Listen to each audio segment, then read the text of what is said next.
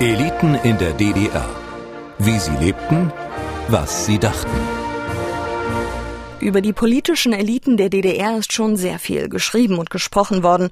Über das Politbüro zum Beispiel oder die Stasi. In diesem Podcast wollen wir den Blick deshalb auf diejenigen Menschen richten, deren Geschichten längst noch nicht so ausführlich erzählt sind. Die der gesellschaftlichen Eliten der DDR, die der einflussreichen und mächtigen aus Wirtschaft, Wissenschaft und Kultur. Wer waren diese Menschen? Wie lebten und was dachten sie? Ich freue mich, dass Sie wieder mit dabei sind und uns auf der Suche nach Antworten auf diese Fragen begleiten. Mein Name ist Christine Kielon, ich bin Redakteurin bei MDR Aktuell und ich wurde in der DDR geboren, mitten in Sachsen. Allerdings habe ich von dem Leben in diesem Land nicht mehr viel mitbekommen. Als die Mauer fiel, war ich gerade einmal drei Jahre alt. Deshalb frage ich schon immer diejenigen, die tatsächlich in der DDR gelebt haben, um herauszufinden, wie das damals so war. Und genau das habe ich auch dieses Mal wieder gemacht. Folge 7. Der Chefgestalter. Wenn heutzutage die Rede von sogenannter Ostalgie ist, dann denkt man wohl häufig auch an die Dinge, die die Menschen in der DDR begleitet haben.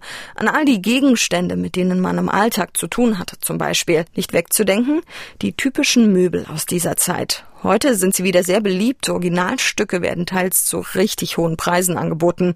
Ich habe einen Mann getroffen, dessen Handschrift viele dieser Möbelstücke prägen. Ein wichtiger Teil meiner Lebensarbeit war die Befreiung der Bürger, der Menschen in der Gesellschaft, in der ich lebe und für die ich arbeite. Ich wollte sie frei machen von Zwängen, die nicht notwendig waren, die sich anders lösen ließen. Das war keine politische Opposition, denn im Gegenteil, ich wollte ja ein schönes Land machen. Ich wollte ja schönes Wohnen machen. Ne? Rudolf Horn wohnt an einem belebten Platz im Leipziger Norden, im Erdgeschoss eines Altbaus. Und wenn man bei dem 92-Jährigen über die Türschwelle tritt, dann ist das wie eine Zeitreise. Es sieht ein bisschen aus wie in einem Möbelkatalog. Allerdings aus der Mitte des vergangenen Jahrhunderts. Alles ist ordentlich drapiert, jeder Gegenstand scheint seinen Platz zu haben. Horn hat die Wohnung nach seinem Einzug eingerichtet, erzählt er. 1958 war das. Und seitdem hat sie sich kaum verändert. Wenn er also sagt, er müsse sich nichts kaufen, was er schon hat, dann glaubt man ihm das aufs Wort. Dass er der wohl wichtigste Möbelgestalter der DDR war, ist aber auch nicht zu übersehen. Dass er es einmal so weit bringen würde, war keinesfalls selbstverständlich. Denn Rudolf Horn wuchs in einfachen Verhältnissen auf. Sie wurden 1929 in Waldheim in Sachsen geboren, also wenige Jahre vor Beginn der Nazizeit. Haben Sie Erinnerungen an Ihre Kindheit? Ja, wenn ich das global erstmal sagen soll, es war eine behütete im privaten Raum, eine behütete, behutsame Lenkung meines Aufwachsens durch meine Mutter und meine Großmutter. Das sind die zwei Frauen, denen ich eigentlich meine Jugend und alles, was sich da entwickelt hat, in mir danke. Das ist schön so. Ja, ich bin 1929 geboren und die Nazi-Geschichte begann 1933, schon früher ich muss sagen, ich hatte kein politisches oder kein politisch orientiertes oder akzentuiertes Elternhaus. Meine beiden Frauen, von denen ich gesagt habe, dass sie mein Leben behütet haben, hatten mit sich und mir zu tun. Sie kamen auch aus einer anderen Gedankenwelt. Die hatten mit dem Nationalsozialismus, wie er sich dann damals rasant entwickelte, wenig im Sinn. Sie sind aber natürlich auch, äh, ich bin auch groß geworden in dieser Gesellschaft. Ab 1933 bin ich als Kind, seit meinem frühen Kindwerden und Jugendwerden hineingewachsen. Ich musste es in diese Zeit. Niemand konnte sich dieser Zeit entziehen.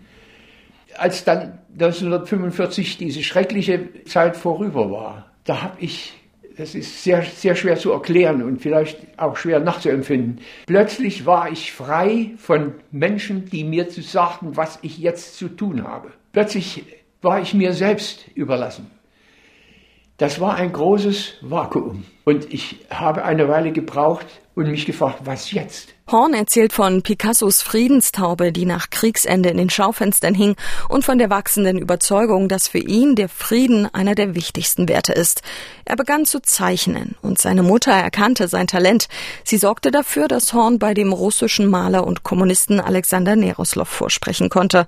Der renommierte Künstler saß wegen Widerstandes gegen den Nationalsozialismus in Waldheim im Gefängnis. Also ich bin zu ihm hingegangen und habe geklingelt und er sagte, also, na komm rein, mein Junge. So, der sprach gut Deutsch, wenngleich auch mit einem feinen russischen Akzent. Und nun habe ich gedacht, er macht jetzt meine Mappe auf und guckt, was ich so gezeichnet habe. Und was ist wirklich geschehen? Das Schicksalhaft. Der hat sich die überhaupt nicht angeguckt. Der hat mich angeguckt und hat gesagt, sag mir mal, mein Junge, für wen willst du denn das machen? Für wen willst du das machen? Ich weiß, dass ich damals überfordert war. Aber ich verkürze es jetzt. Dieses Für wen machst du das ist ein lebensbegleitendes Motto geworden für meine Arbeit. Habe ich auch meinen Studenten gesagt. Ich habe gesagt, ihr könnt machen, was ihr wollt. Aber überlegt euch vorher für wen, sonst wird nichts. Rudolf Horn hat nach dem Krieg eine Ausbildung zum Tischler beendet und Innenarchitektur studiert. Als die DDR gegründet wurde, steckte er gerade mitten im Studium. Er und seine Kommilitonen wollten beim Aufbau des neuen Landes helfen, erinnert er sich. Im Anschluss machte er deshalb eine Betriebsassistenz im Möbelbetrieb Heidenau, eine Art Trainee-Programm für Nachwuchskräfte, um die Abläufe in einem Industrieunternehmen kennenzulernen. Ich habe für mich immer gesagt, ich bin der Aktentaschenträger. Der hat gesagt, du kommst mit, aber du hältst den Schnabel, aber Augen und Ohren offen. Ich habe also anderthalb Jahre einen Betriebsdirektor begleiten können und ich habe begriffen, was es bedeutet, Wirtschaft, Industrie zu leiten, Verantwortung zu übernehmen. Und als der später ins Ministerium für Leichtindustrie berufen wurde, als Hauptverwaltungsleiter zunächst, dann später als stellvertretender Minister, da hat er damals zu mir gesagt, ich gehe nach Berlin, du kommst mit. Du kommst mit. Ach so sind Sie nach Berlin gekommen dann? So bin ich nach Berlin gekommen. Jetzt kam ich also nach Berlin und erlebte diese Auseinandersetzung, diese sogenannte Formalismusdebatte diesen Streit in der DDR über das soziale und kulturelle Gesicht dieses neuen Landes. In den 1950er Jahren gab es einen Streit um die grundsätzliche kulturelle Ausrichtung des jungen Landes, auch in der Gestaltung. Wollten die einen reich dekorierte herrschaftliche Möbel, waren die anderen eher für die schlichten Formen der klassischen Moderne, wie sie am Bauhaus entworfen wurden. Doch Rudolf Horn hat sich dadurch nicht davon abbringen lassen, seine Vision zu verfolgen. Er wollte, dass sich die Möbel an den Bedürfnissen der Menschen in der DDR orientieren. Horn wurde schließlich nach Leipzig beordert. Er bekam dort die Zuständigkeit für das Büro für Entwicklung, Messen und Werbung der Möbelindustrie des Ministeriums für Leichtindustrie übertragen. Ich habe aber auch alle Messen und Ausstellungen im In- und Ausland später für die gesamte Möbelindustrie der DDR gemacht. Ich habe die zwei Etagen im Messehaus Union, das inzwischen nicht mehr existiert, da gab es im Jahr zwei Messen, eine Frühjahrsmesse und eine Herbstmesse, die habe ich für die gesamte Möbelindustrie gestaltet. Und da ich da nun mein Tun hatte und verantwortlich war, war ich auch verantwortlich, wenn es darum ging, den Besuch Walter Ulbricht fachlich zu begleiten. Du machst das. Wie alt war ich damals? Also 28, 30 so etwa, ja? Ich weiß es nicht, aber so etwa denke ich, wenn ich das jetzt erinnere. Ich habe ihn also geführt mit aller Höflichkeit und habe ihn durch die von der Industrie zur Verfügung gestellten, von mir möglichst ausgewählten neuen oder alten Möbel geführt. In diesem Prozess wo es noch darum ging, wie sieht das denn nun aus? Wenn ich Walter Ulrich geführt habe, ich habe ihn geführt zusammen mit Khrushchev. Khrushchev war in der DDR zu Besuch während der Leipziger Messe, war es Herbstmesse oder weiß ich nicht. Und ich zeige Ihnen Möbel, da hatten wir dünnes Stahlrohr, aber nicht glänzend, sondern schwarz lackiert, für Korbsessel eingesetzt. Sehr schön. Und an dem Stand erkläre ich das. Und was sagt Walter Ulrich? Also, da müssen Sie aber nochmal drüber nachdenken. Das ist Stahl. Wir haben nicht genug Stahl. Ja, ja, das stimmt. Wir haben nicht genug Stahl, hat er mir gesagt. Und was sagt Khrushchev? Na, Genosse Ulbricht, also jetzt in Russisch hat er auch der Dolmetscher übersetzt, dass ich verstehen konnte. Ihr könnt doch das Zeug bei uns kaufen, wir haben Stahl. Das sind so die Dinge, die man erleben muss. Plötzlich sind jetzt materialwirtschaftliche Probleme, die ein Land betreffen, Rohstoffmangel oder Rohstoffüberfluss, werden jetzt plötzlich zum Teil einer politischen, eines detaillierten politischen Gespräches. Also in dieser Weise habe ich das also mit Ulbricht erlebt. Und ich habe nur einmal erlebt, dass er ein Möbel gelobt hat. Das war in, den frühen, in der frühen DDR. Und meine zweite Aufgabe, die ich dann von Berlin mitbekam, ich war ja in einem Wirtschaftsministerium. Und das Wirtschaftsministerium hatte Verantwortung für die Industrien, in meinem Falle also auch für die großen Bereiche der Holzverarbeitung, der Möbelindustrie. Und es ging ja mitten in diese Auseinandersetzung, die wir am Anfang diskutiert haben, die Frage, wie sollen unsere Wohnungen, wie sollen die Möbel, die Stühle, wie, wie soll das aussehen? Sie müssen sich ja vorstellen, nach dem Krieg begann zwar der Wiederaufbau neuer Wohnungen und der Wohnungsmangel war eine ständige Begleitung. Das Wohnungsbauprogramm war ein Wirtschaftsunternehmen, das die DDR von Anfang bis Ende begleitet hat. Immer. Wohnungsmangel war immer. Denn auf der Straße durften selbst die nicht leben, die mit einer Straftat verhandelt ihre Strafe abgesessen und freigelassen wurden. Die wurden sozial sogar gelegentlich, sage ich jetzt mal, bevorzugter behandelt als der normale Bürger. im Interesse ihrer sozialen Integration. Deswegen habe ich vorhin gesagt, die DDR hat mehrere Gesichter, auch ein soziokulturelles. Und da fällt sowas darunter. Das wird häufig, verzeihen Sie mir diese Bemerkung, das muss doch möglich sein in unserem Gespräch. Ich verstehe, dass die Gewinner der Geschichte gegenüber den Verlierern der Geschichte, sag ich mal, ein Wertungsrecht haben. Aber es gelingt nur wenigen, eine Geschichtsbewertung zu treffen, die nicht nur den Mangel an Werkstoffen und nicht nur diese, diese verteufelte Scheiß mit Verlaub Bespitzelung durch die Staatssicherheit, abgesehen davon, darf ich mal sagen, in allem Bewusstsein. Die Bundesrepublik hat auch mehrere Sicherheitsorgane. Es ist also nicht ein Privileg der DDR gewesen, dass sie eine Staatssicherheit hatte. Nur die Einbeziehung von Bürgern gegen bestimmte Bevorzugungen als sogenannte Informanten, das war nicht in Ordnung. Das finde ich, das geht nicht. Das haben wir aber auch erst später entdeckt. Glauben Sie ja nicht. Also ich habe in meinem Tun selbst als Hochschullehrer nicht gewusst, ich habe gewusst, dass es eine Staatssicherheit gibt, aber von dieser ganzen Spitzelei und was sich da alles nach der Wende dann herausgestellt hat, verzeihen Sie, können Sie mich naiv nennen, habe ich nichts gewusst. Das war nicht öffentlich. In seiner Funktion als Leiter des Büros entwarf Horn auch sein erfolgreichstes Möbelprogramm. MDW, das Möbelprogramm Deutsche Werkstätten. Dabei handelt es sich um ein modulares System, wie man es heute unter anderem vom Möbelriesen Ikea kennt. Es gab verschiedene Teile, die individuell zu Schränken und Regalen zusammengestellt werden konnten. Vom integrierten Arbeitstisch mit oder ohne Türen oder ein bisschen was von allem. Walter Ulbricht hat einmal über das MDW-Programm gesagt, das seien ja nur Bretter. Doch aus diesen Brettern haben sich die Menschen in der DDR ihre Möbel gern so gebaut, wie sie sie gut fanden. 24 Jahre lang haben die Werkstätten Hellerau das MDW-Programm hergestellt, weil es so beliebt war. Rudolf Horn hatte das IKEA-Prinzip also schon vor den Schweden entwickelt. Denn er hatte beobachtet, dass vor allem die jungen Menschen, mit denen er privat und beruflich zu tun hatte, aufgrund der Wohnungsnot keinen Platz für ausufernde große Möbel hatten. Sie lebten in Neubauwohnungen oder sogar als Familie in nur einem einzigen Zimmer. Auch Horn selbst hat eine Zeit lang mit Frau und Kind in nur einem großen Raum bei der Mutter eines Freundes gewohnt. Die Wohnung, in die er später zog und in der er noch heute lebt, bekam er nur, weil das Haus noch vom Krieg gezeichnet war, erzählt er. Das Dach war damals ein notdürftiges Provisorium im zweiten Obergeschoss. Wenn Sie nochmal zusammenfassen, wie sind Sie auf die Idee gekommen, da so ein modulares System zu entwickeln? Als die deutschen Werkstätten zu mir und zu uns nach Leipzig kamen und sagten, Mensch, mach doch mal was für uns, da haben wir gesagt, habe ich gesagt, ja, aber was? Was? Und die hatten natürlich ihre Vorstellungen. Die haben gesagt, wir haben diese Technologien, sind jetzt dran, da kommen wir mit unserem jetzigen Sortiment nicht mehr so richtig zurecht.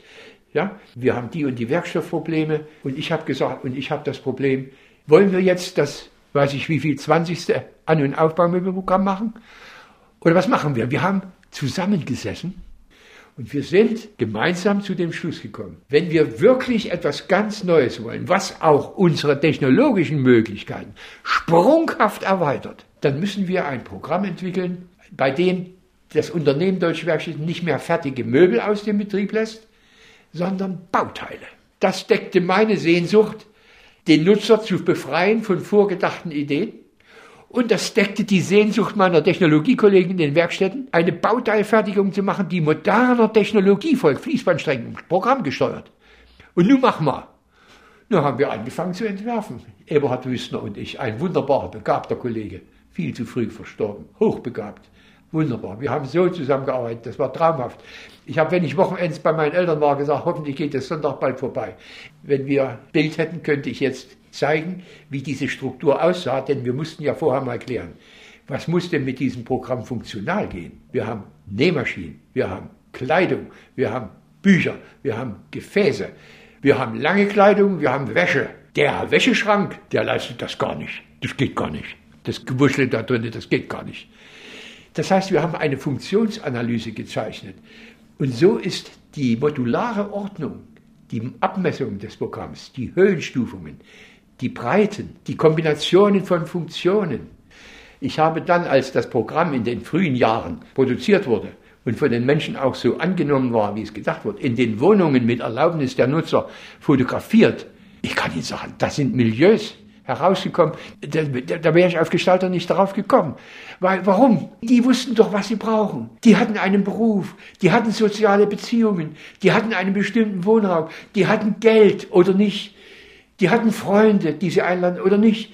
Die wissen doch, was sie brauchen. Nicht ich. Ich kann nur ein System schaffen, in das sie hineinfassen können, um das für sie Gültige herauszuholen.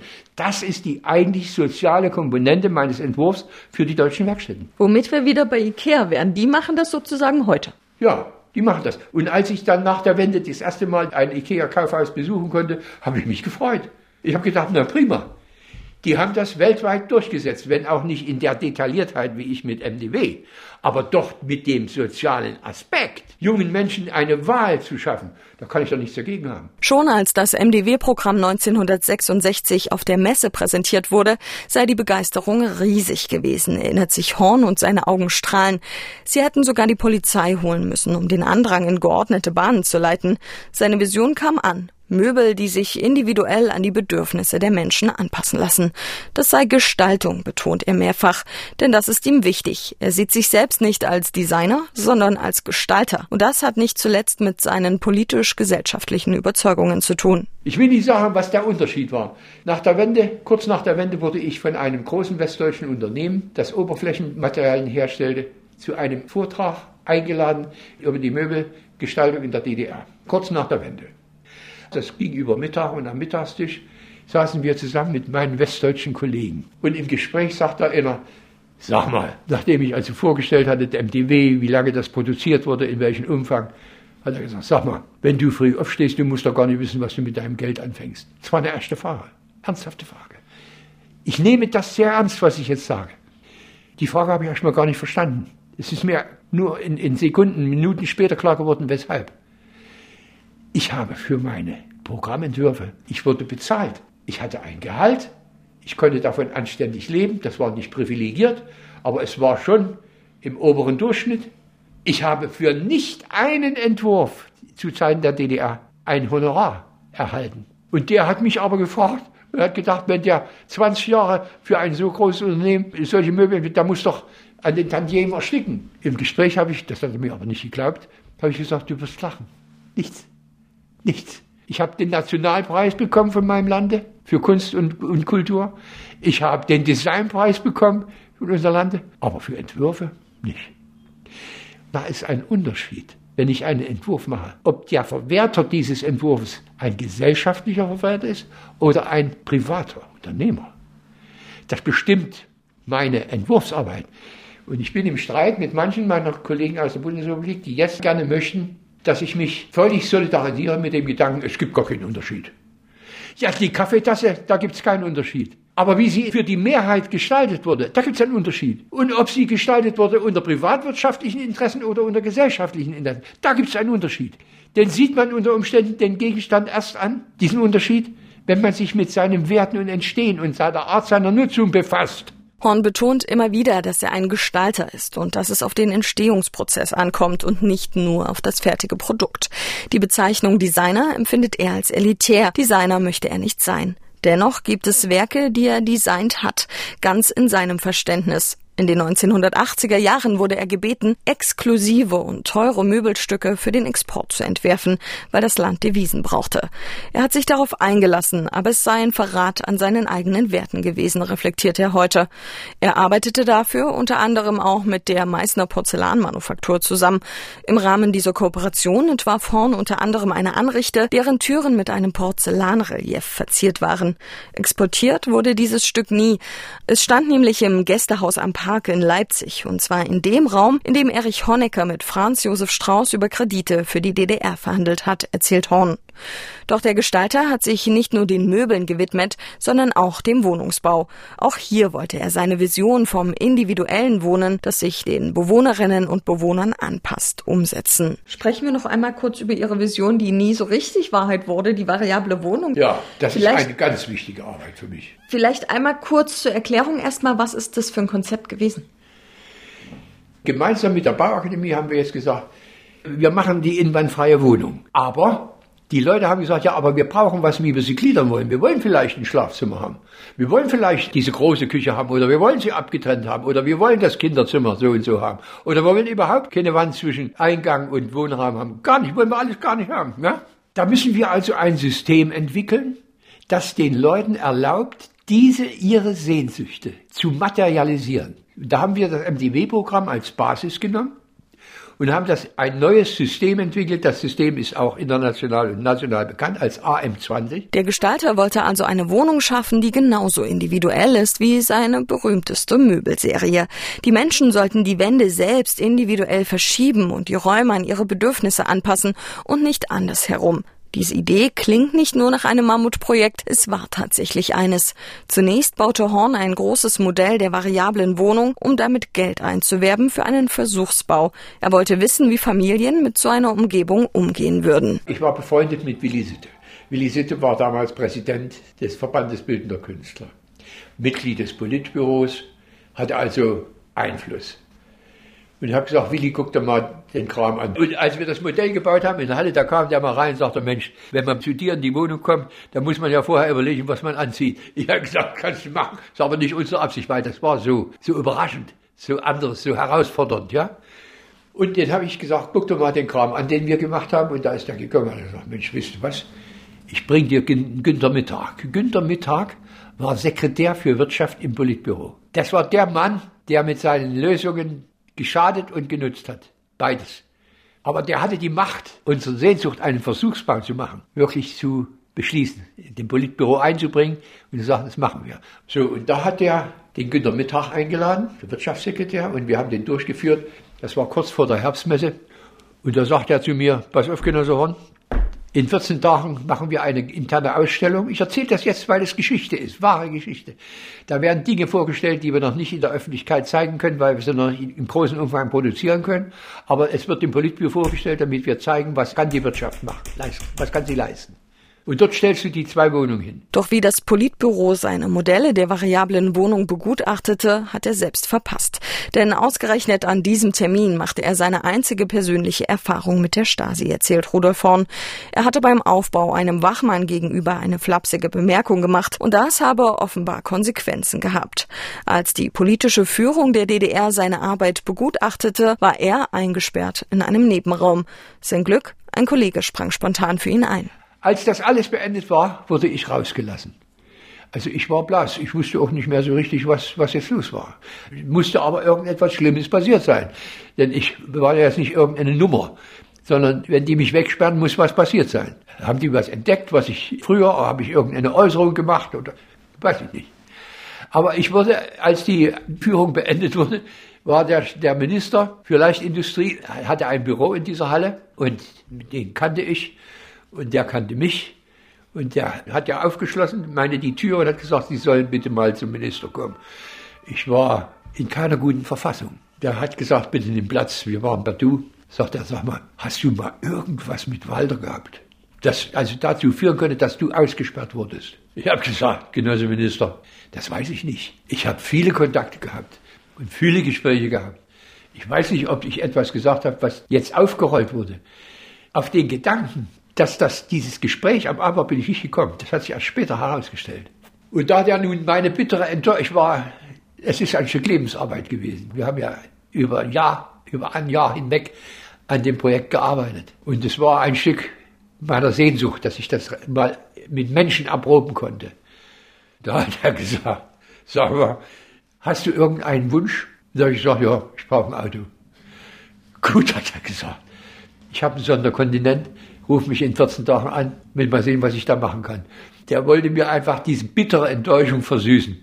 Und ich brauchte das Auto wirklich. Ich hatte einen alten Skoda, der ging auf der Kreuzung immer aus, weil die Spritdüse sich immer verstopfte. Ja. Und zwar ein Panzer im Frack, der alte Skoda.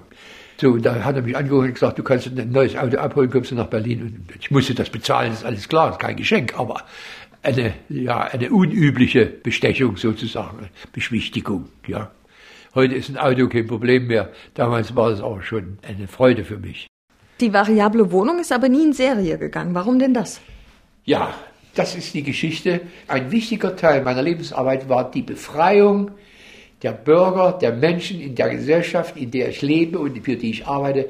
Ich wollte sie frei machen von Zwängen, die nicht notwendig waren, die sich anders lösen ließen. Das war keine politische Opposition, denn im Gegenteil, ich wollte ja ein schönes Land machen. Ich wollte ja schönes Wohnen machen. Ne?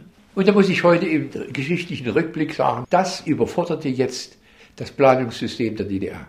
Jetzt war die restriktive Belegung der Betriebe mit Plänen. Kein Vorteil, sondern ein Hindernis. Das war es sowieso. Weil die Werkleiter hätten vielleicht gerne was anderes gemacht. Die Verfügungsmacht über ein partielles Unternehmen war vergesellschaftet. Und jetzt so ein komplexes System, wie ich es wollte, da bin ich an die Grenzen der Möglichkeiten der DDR-Wirtschaft, des DDR-Systems gestoßen. Wenn man sich mit Rudolf Horn über die DDR-Zeit unterhält, wird schnell deutlich, wie viel Idealismus in seiner Arbeit steckte. Er war wirklich überzeugt davon, dass das politische System dieser Zeit eine bessere Gesellschaft hervorbringen würde, vor allem eine sozialere. Rückblickend ist er davon überzeugt, dass das zumindest auf gesellschaftlicher Ebene auch gut gelungen ist. Das soziale Verhalten in der DDR, das ist das, was ich meine, die soziokulturelle Qualität der DDR, die war nicht schlecht entwickelt. Wenn junge Familien mit einem Kind einen Kindergartenplatz brauchten und er war nicht gleich da, dann wurde einer gebaut oder eine Krippe. Es gab's nicht, dass man junge Frauen allein gelassen hat. Die wollten ja berufstätig sein, die sollten auch. Sie sollten ja raus aus ihrer bürgerlichen Küchengebundenheit. Das sage ich so, weil bis weit in die Mitte der 60er Jahre war in der alten Bundesrepublik die Frau am Herd das Ideal. Das bestätigen mir selbst meine Kollegen, die diese Zeit erlebt haben. So, das ist undenkbar. Sind Ihnen auch mal Zweifel gekommen am gesellschaftlichen System? Natürlich, vor allen Dingen an den wirtschaftlichen Möglichkeiten. Ich habe eine Gesellschaft erlebt, die sozial engagiert war. Da hatte ich nichts zu kritisieren. Wenn wir krank wurden, wurden wir behandelt. Es gab keine Privilegien.